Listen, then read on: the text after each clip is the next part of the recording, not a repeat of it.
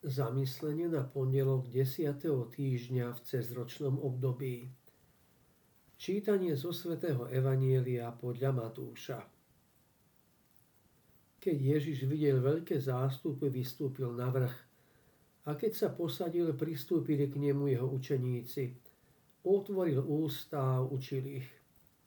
Blahoslavení chudobní v duchu, lebo ich je nebeské kráľovstvo blahoslavení plačúci, lebo oni budú potešení. Blahoslavení tichí, lebo oni budú dedičmi zeme.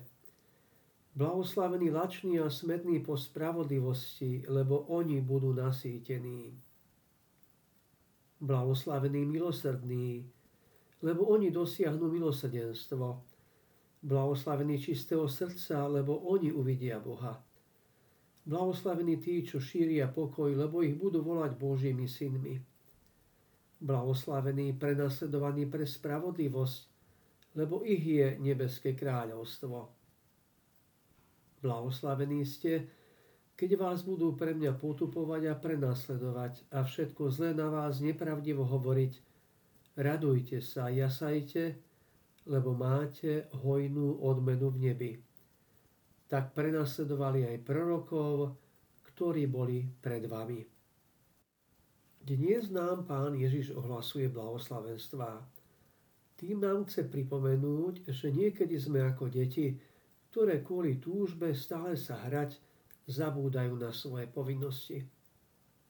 Pán Ježiš nechcel, aby sa radosná zväzť, ktorú ohlasoval a ktorú sprevádzali jeho postoje, dialógy a zázraky, rozplynula a ľudia ponorení do svojich denných starostí a vedení svojou žiadosťou na ňu úplne zabudli.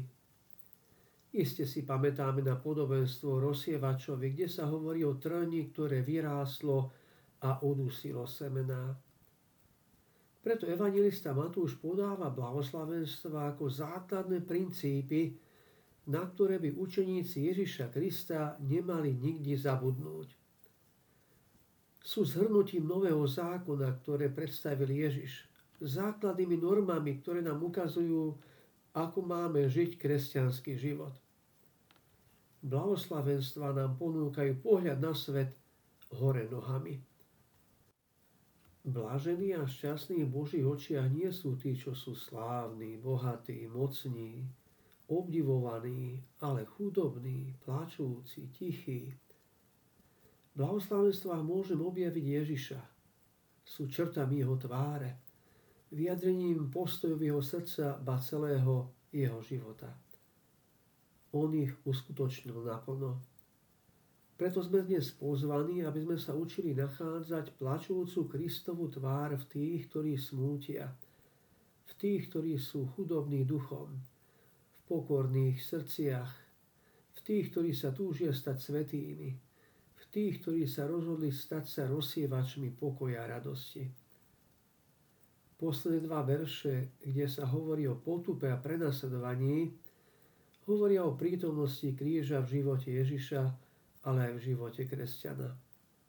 Ak sme verní evaníliu a chceme ním premieňať svet, potom budeme s najväčšou pravdepodobnosťou trpieť prenasledovaním v rôznych formách – a iste zakusovať aj neúspechy, odpor a sklamanie.